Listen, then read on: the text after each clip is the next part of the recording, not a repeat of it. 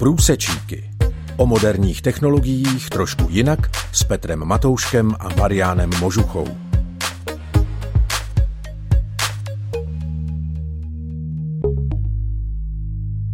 Milí posluchači, vítám vás u pořadu Průsečíky, který právě začíná na Rádiu 7. Od mikrofonu vás zdraví moderátor Petr Matoušek. Průsečíky jsou pořad o umělé inteligenci, kdy se díváme na různé oblasti využití umělé inteligence a ptáme se, jak se na to dívat z pohledu křesťanské víry. Podobně jako u jiných technologií nemůžeme jednoduše říci, zda je umělá inteligence dobrá nebo špatná. Záleží totiž na její použití i na našich postojích. V mnohých oblastech člověku pomáhá, může se ale také stát dominantním hráčem a začít výrazně ovlivňovat naše životy. Podobně je to i s našimi postoji vůči umělé inteligenci. Někteří se této technologie bojí, jiní nekriticky obdivují, pro mnohé znamená nejistotu a obavu z budoucnosti. Dnes se podíváme na jedno téma, které je důležité v umělé inteligenci nebo o využití umělé inteligence a to bude využití v oblasti kybernetické bezpečnosti. Dovolte mi, abych ve studiu přivítal našeho pravidelného hosta a autora pořadu Mariana Možuchu. Hezký den, Marian. Takisto i tebe, Peťo, a aj našim poslucháčom. Umělá inteligence je pro mnohé posluchače něco neuchopitelného a tajemného. Mohl bys nějakým jednoduchým způsobem vysvětlit, jak si můžeme představit roli umělé inteligence v počítačové bezpečnosti? Podobnú otázku som dostal v rôznych obmenách viackrát, takže mal by som byť na ňu pripravený, ale priznám sa, vždy ma zaskočí, pretože ono v podstate neustále sa tá umelá inteligencia vyvíja, dostáva nové rozmery, novú funkcionalitu a niekedy je to veľmi ťažké preložiť do normálneho, zrozumiteľného jazyka. Ale skúsim predsa len to povedať tak úplne, ale úplne polopate.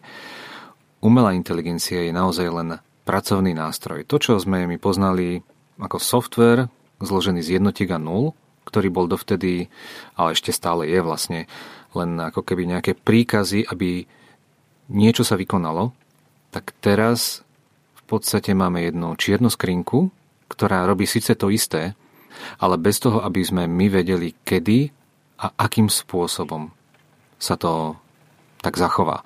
Čiže správa sa to tak trochu nepredvídateľne.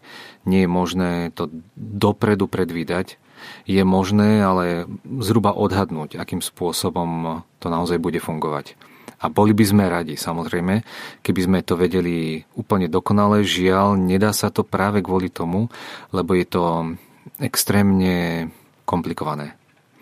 Môžeme tomu dať nejakú tzv. úzdu, ale tým pádom vlastne nesmierne to spomaľujeme. A práve kvôli tomu, že všetky tieto produkty by mali byť dostatočne efektívne, tak práve táto úzda, alebo táto vykázateľnosť, dohľadateľnosť faktov, ktoré spracovávajú a vydávajú von, väčšinou sa od toho upúšťa. Samozrejme na škodu práve niektorej z tej funkcionality, niekedy Práve že naopak, len za takých okolností je možné naozaj využiť plný potenciál tejto umelej inteligencie, ale v princípe je to len obyčajný nástroj. Samozrejme v rukách človeka, ktorý chce škodiť, ako už si spomínal, môže to mať naozaj veľmi, ale veľmi zlé dôsledky. Ale keď sa teraz vrátim k samotnej bezpečnosti, Prednedávnom som sa dozvedel na základe veľkého celosvetového prieskumu, že až 75% pracovníkov, ktorí sa zaoberajú počítačovou bezpečnosťou, nejakým spôsobom konzultuje tie svoje objavy alebo svoje analýzy, ktoré robí v bežnom živote s nejakým produktom umelej inteligencie. Vo väčšine prípadov s takým, o ktorom nevedia ani jeho kolegovia, nevedia nie jeho nadriadený, nie je to nejaký oficiálny podporovaný nástroj. Niekedy mi až rozum zastavuje, že vlastne oni, ktorí majú strážiť práve bezpečnosť, posunujú dáta nejakému neoverenému produktu. Ale súvisí to častokrát s tým, že práve títo počítačoví bezpečnostní analytici a experti sú niekedy tak preťažení a tak málo pozornosti sa venuje tomu, čo robí e, v ich firme, že potrebujú vlastne riešiť e, obrovské množstvo nových a nových úloh a preto sa dostávajú do takého stresu, že nakoniec predsa len použijú niečo, čo by vlastne nemali, pretože ide to proti ich vlastným zásadám a nakoniec to môže byť práve že na dobré. Samozrejme, je to vždy s veľkými otáznikmi, či je to dobré z toho krátkodobého pohľadu, z dlhodobého pohľadu, či naozaj to nebude potom vlastne nejaká bezpečnostná diera, že sa posúvajú bezpečnostné incidenty niekam von. Nevieme. Nevieme to totiž e, obsiahnuť e, v tejto chvíli, uvidíme až potom s odstupom niekoľkých e, mesiacov, prípadne až rokov. No ale aby som teda sa vrátil k tomu samotnému používaniu umelej inteligencie v bezpečnosti, tak e, tá umelá inteligencia v bezpečnosti je obrovitánska téma. Častokrát e, sa ako keby tak zakrýva pod množstvo iných produktov, ktoré by nemali byť ani nazývané, že je to umelá inteligencia. Sú to len nejaké analytické nástroje, ktoré imitujú správanie sa umelej inteligencie. Čiže netreba mať veľmi veľké oči. Ale niekoľko týždňov až mesiacov dozadu vzniklo niekoľko výrazných posunov práve v tzv. cyber security e, umelej inteligencie, pretože prišli úplne nové produkty, ktoré sa snažia integrovať viacero riešení a snažia sa vytvárať e, také komplexné riešenie okolo už existujúcich e, modelov novej generácie, kde všetko sa vlastne ako keby spracováva pomocou úplne nových e, prístupov. Na základe toho táto nová bezpečnostná umelá inteligencia dokáže rozpoznať aj dovtedy úplne skryté, fantómové prejavy hackerských aktivít v už existujúcich firmách, kde prebiehali dokonca takéto exploatácie dát alebo zavírovanie niekoľko týždňov, mesiacov, dokonca v niektorých prípadoch až rokov. Když si takto povídáme o umělé inteligenci, často narazíme na to, že umělá inteligence je nezralá a ještě potřebuje čas pro to, abychom jí mohli důvěřovat nebo aby splňovala to, co si od ní představujeme. Nemůže to být v počítačové bezpečnosti rizikem, když nasazujeme umělou inteligenci a stále ještě není na takovém stupni vyspělosti? Áno, je to pravda. A v podstate aj po tých rôznych rozhovoroch eh, s bezpečnostnými expertami to môžem potvrdiť, že je to riziko, pretože keď nasadzujeme niečo, kde nemáme plnú kontrolu, tak eh, dostávame sa do tzv. neznámeho rizika. A my nevieme dokonca to riziko ani nejako kvantifikovať. Nevieme, koľko percent vlastne rizika my vyriešime a koľko percent nového rizika vlastne do toho donesieme. Častokrát ale až prax ukáže a tak ako aj pri mnohých ďalších produktoch umelej inteligencie, aj v prípade bezpečnosti, umelá inteligencia jednoducho si musí získať nejaké meno. Musí získať e, nejaké skúsenosti a samozrejme, až keď dosiahne istý stupeň zrelosti, tak začne byť príjmaná aj mnohými renomovanými firmami, e, dostane nejaký bezpečnostný audit, tým pádom dostane nejaký certifikát, automaticky bude môcť používaná napríklad v bezpečnostných agentúrach, celosvetovo, v bankovníctve a tak ďalej. V súčasnosti ale umelá inteligencia je častokrát v takých tých in-house riešeniach využívaná v mnohých oblastiach. V podstate neexistuje žiadna oblasť, kde by umelá inteligencia v tej oblasti security nebola využívaná. Ja spomeniem jeden príklad, ktorý je síce ešte stále neštandardný, ale je veľmi krásna ukážka, kde práve tá najnovšia verzia alebo najnovší stupeň umelej inteligencie dokáže veľmi efektívne pomáhať. Prednedávnom jeden relatívne málo skúsený etický hacker dokázal vytvoriť tzv. honeypot s pomocou umelej inteligencie GPT-4. Honeypot je vlastne ako keby pasca pre útočníkov. Pomocou GPT vytvoril zariadenie, ktoré sa správal vonok ako obyčajná tlačiareň. To znamená zariadenie, ktoré je zvonku viditeľné pomocou IP adresy a na základe toho vlastne začal monitorovať eh, hackerské aktivity, ktoré sa snažili dostať na tú IP adresu, port tej tlačiarne, snažili sa ju znefunkčniť, prípadne cez tú tlačiareň sa dostať dovnútra siete a GPT-4 dokázala pripraviť vlastne celý firmware tej tlačiarne, dokázala emulovať správanie tejto tlačiarne, ktorá bola napadnutá, vyvolať e, spätnú reakciu, akože je všetko pokazené, prípadne, že sa vlastne ten hacker dostal do vnútra nejakej firemnej siete a dokázala vlastne tohto hackera dostatočne oklamať, aby on potom posúval viac informácií, keďže sa chcel viac dozvedieť, chcel tam posunúť nejaký malware, chcel viac tých dát získať.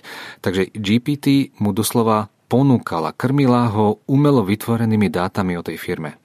Na základe toho, že ho vlastne zamestnala, tak potom dokázali bezpečnostní experti odchytiť tohto hackera. Dokázali zistiť, odkiaľ ide, ktoré sú jeho aktivity, dokázali sa mu nabúrať do jeho kont, dokázali dokonca získať jeho databázu nástrojov, ktoré použil a tak ďalej. Čiže vlastne vedeli spätne ako keby na neho zautočiť a tým pádom, keď to potom bolo oznámené ako ako jedna z veľmi zaujímavých skúseností, vyvolalo to obrovský záujem bezpečnostných expertov, pretože ani neočakávali, že GPT-4 dokáže natoľko vytvoriť eh, dokonalé zdanie. A dokázala vlastne v podstate ako keby imitovať prácu celých tímov, ktorí samozrejme takéto niečo robili aj dovtedy. Ale bolo to nesmierne nákladné, nesmierne zdlhavé a častokrát aj riskantné. Za pomoci GPT-4 v podstate sa to dalo urobiť e, doslova na kolene. Ďalší veľmi taký pekný príklad e, nasadenia umelej inteligencie je v súčasnosti tzv. Security Copilot. Je to produkt e, firmy Microsoft, kde okolo produktu OpenAI vytvorili vlastne špecializovanú nadstavbu toho GPT-4, ktorá dokáže bez problémov až 80% všetkých eh, security aktivít eh, vygenerovať automaticky. To znamená zabrániť rôznym útokom, rôznym typom útokov, eh, rôznym odhaleniam, dokáže overiť e, bezpečnosť siete zvnútra, zvonku, dokonca vytvoriť fingované útoky, tým pádom overiť, či je tá sieť naozaj dostatočne zabezpečená a tak ďalej. Je to zaujímavé, že podobné typy bezpečnostných služieb, ako sú napríklad penetračné testy, sú niekedy veľmi nákladné. Aj čo sa týka času, aj e, samozrejme množstva ľudí, ktoré do toho potrebujú byť zahrnuté, ale aj e, peňazí. V takomto prípade v podstate jeden produkt relatívne za krátky čas a za relatívne málo peňazí dokáže urobiť e, veľmi, veľmi dobrú službu. Dneska se bavíme v průsečicích o počítačové bezpečnosti a jak nám v tom může pomoci umělá inteligence. Když někdy přemýšlíme o různých útocích, tak eh, si často můžeme říkat, že jako obyčejní uživatelé počítačů nejsme pro hackery příliš zajímaví. Mohlo by se zdát, že se nás problém bezpečnosti netýká. Je to pravda? Toto nikdy nebola pravda. Pretože vlastne tým, že sme všetci zosieťovaní, tak stačí, keď eh, niekto dá nohu do dverí niekomu, automaticky z tých jedných dverí potom môže dôjsť do ďalších dverí môže postupne sa dostať až k veľmi zaujímavým dátam. A všetko to môže byť zastavené alebo spustené práve na našej úrovni. Pretože my môžeme byť e, zosieťovaní napríklad cez sociálne siete s niekým, kto je už veľmi zaujímavý zdroj. Alebo my niekedy v budúcnosti sa staneme veľmi zaujímavý zdroj informácií alebo poskytneme nechtiac e, prístup k zaujímavým databázam, k zaujímavým zamestnávateľom. Môžeme kedykoľvek, ani nevieme ako, ale byť vlastne zdrojom nejakej nákazy. To vidíme sami, keď išlo napríklad o COVID-19. Tak e, stačil jeden človek, ktorý prišiel z zahraničia a zakrátko v podstate mohla byť nakazená celá krajina. Takže ja by som túto hrozbu vlastne nikdy nepodceňoval. Každý by mal byť súčasťou bezpečnosti a každý by mal niesť tú zodpovednosť, spolu zodpovednosť za to, aby ja sám, moja rodina, môj zamestnávateľ, moji priatelia neboli napadnutí. Neboli nejakým spôsobom poškodení. Znie to možno až teoreticky, ale prax ukazuje, že naozaj obrovské množstvo tých hackerských útokov vôbec neboli také, že sa niekto zameral na celú širokú oblasť. Stačil jeden maličký prienik. Cez veľmi dobre zabezpečenú obranu v podstate niekto vytvoril náhly prielom na tom relatívne slabom mieste.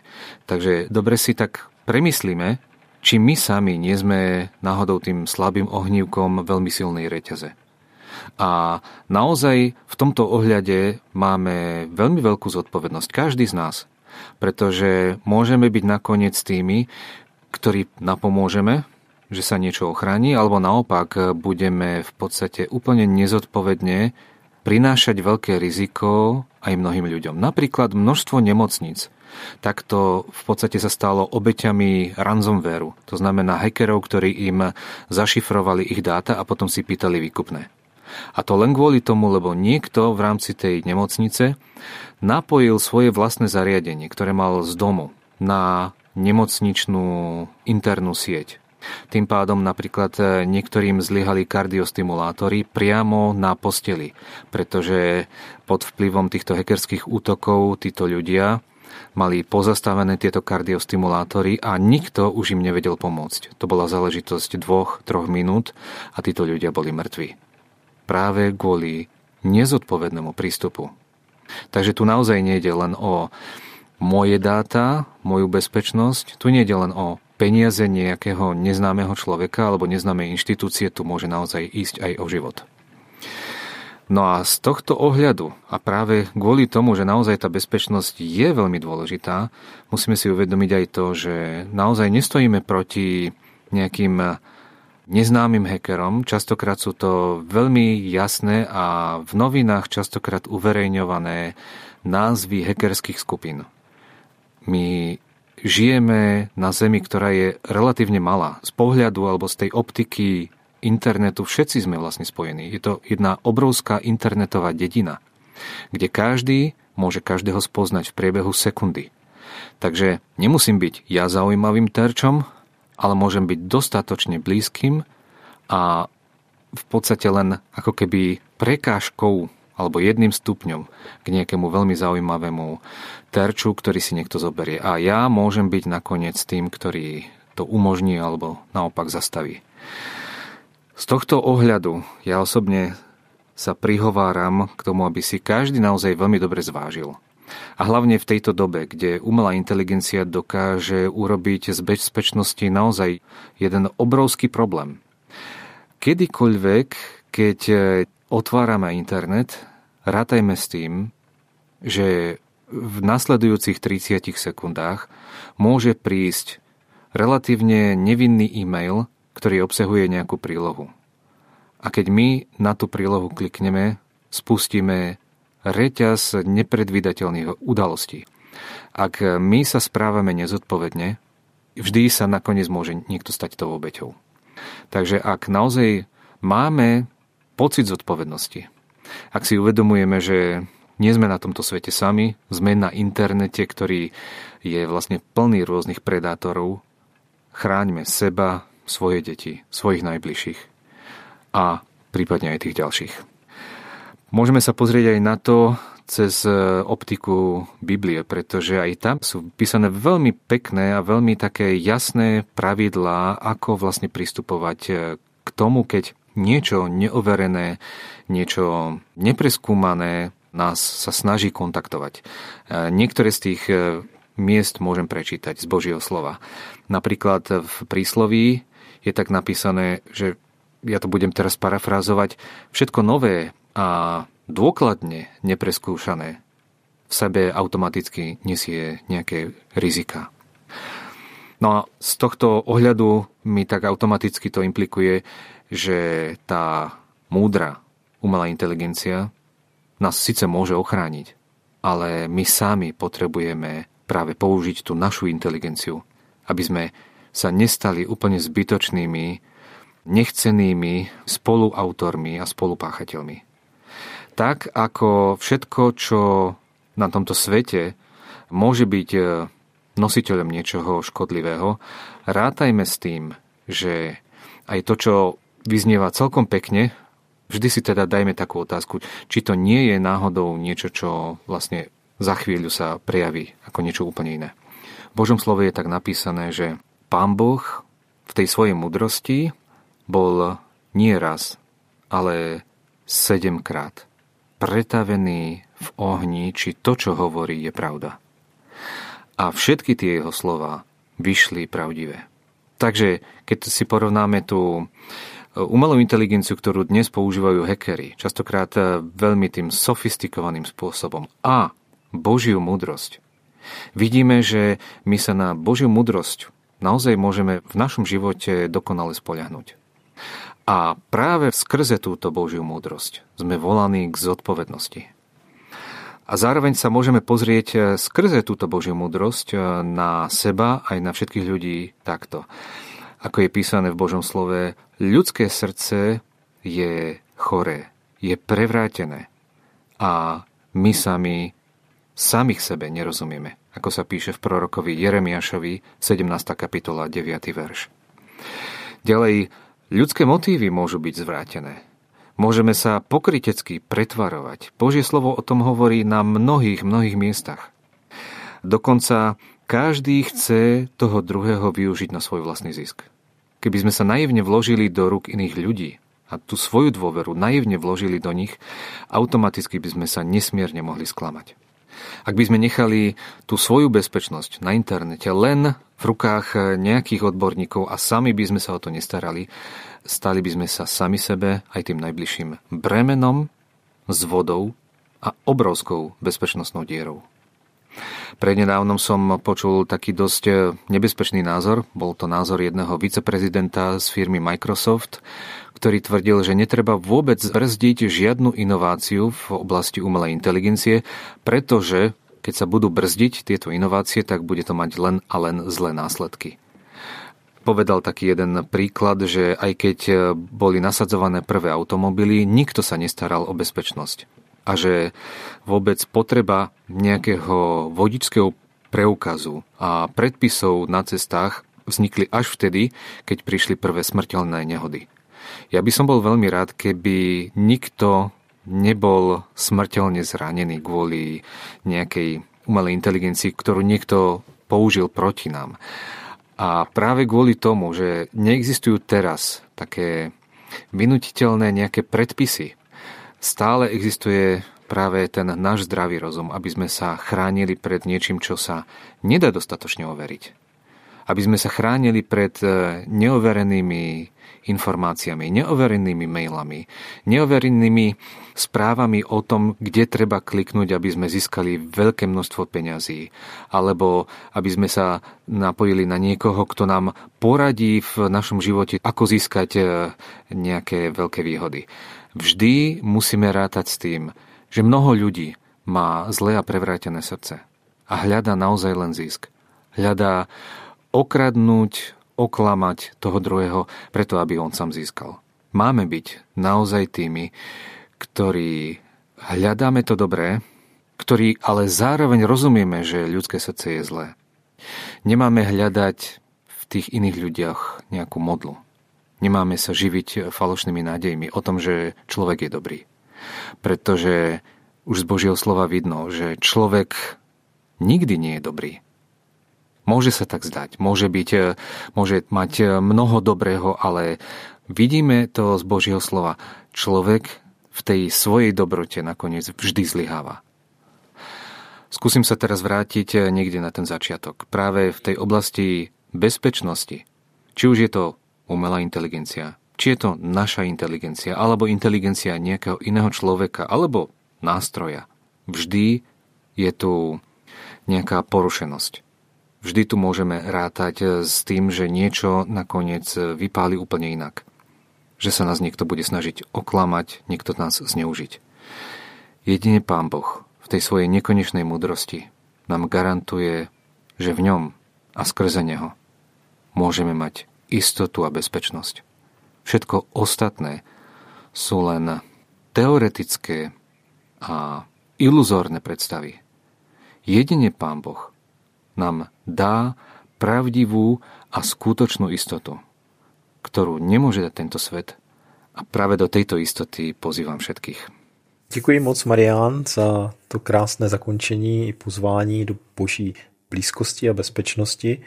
I za ty praktické příklady, které si říkal a které nám můžou pomoci trošku víc porozumět, co se skrývá za některými věcmi, které se pohybují na internetu.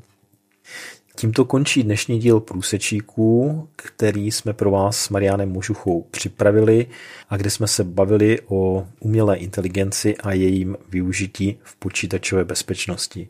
Loučíme se s vámi od mikrofonu a těšíme se, že se opět potkáme u dalších dílů průsečíků, které vysíláme na Rádiu 7. Přejeme vám hezký den. Naschledanou. Dovidenia.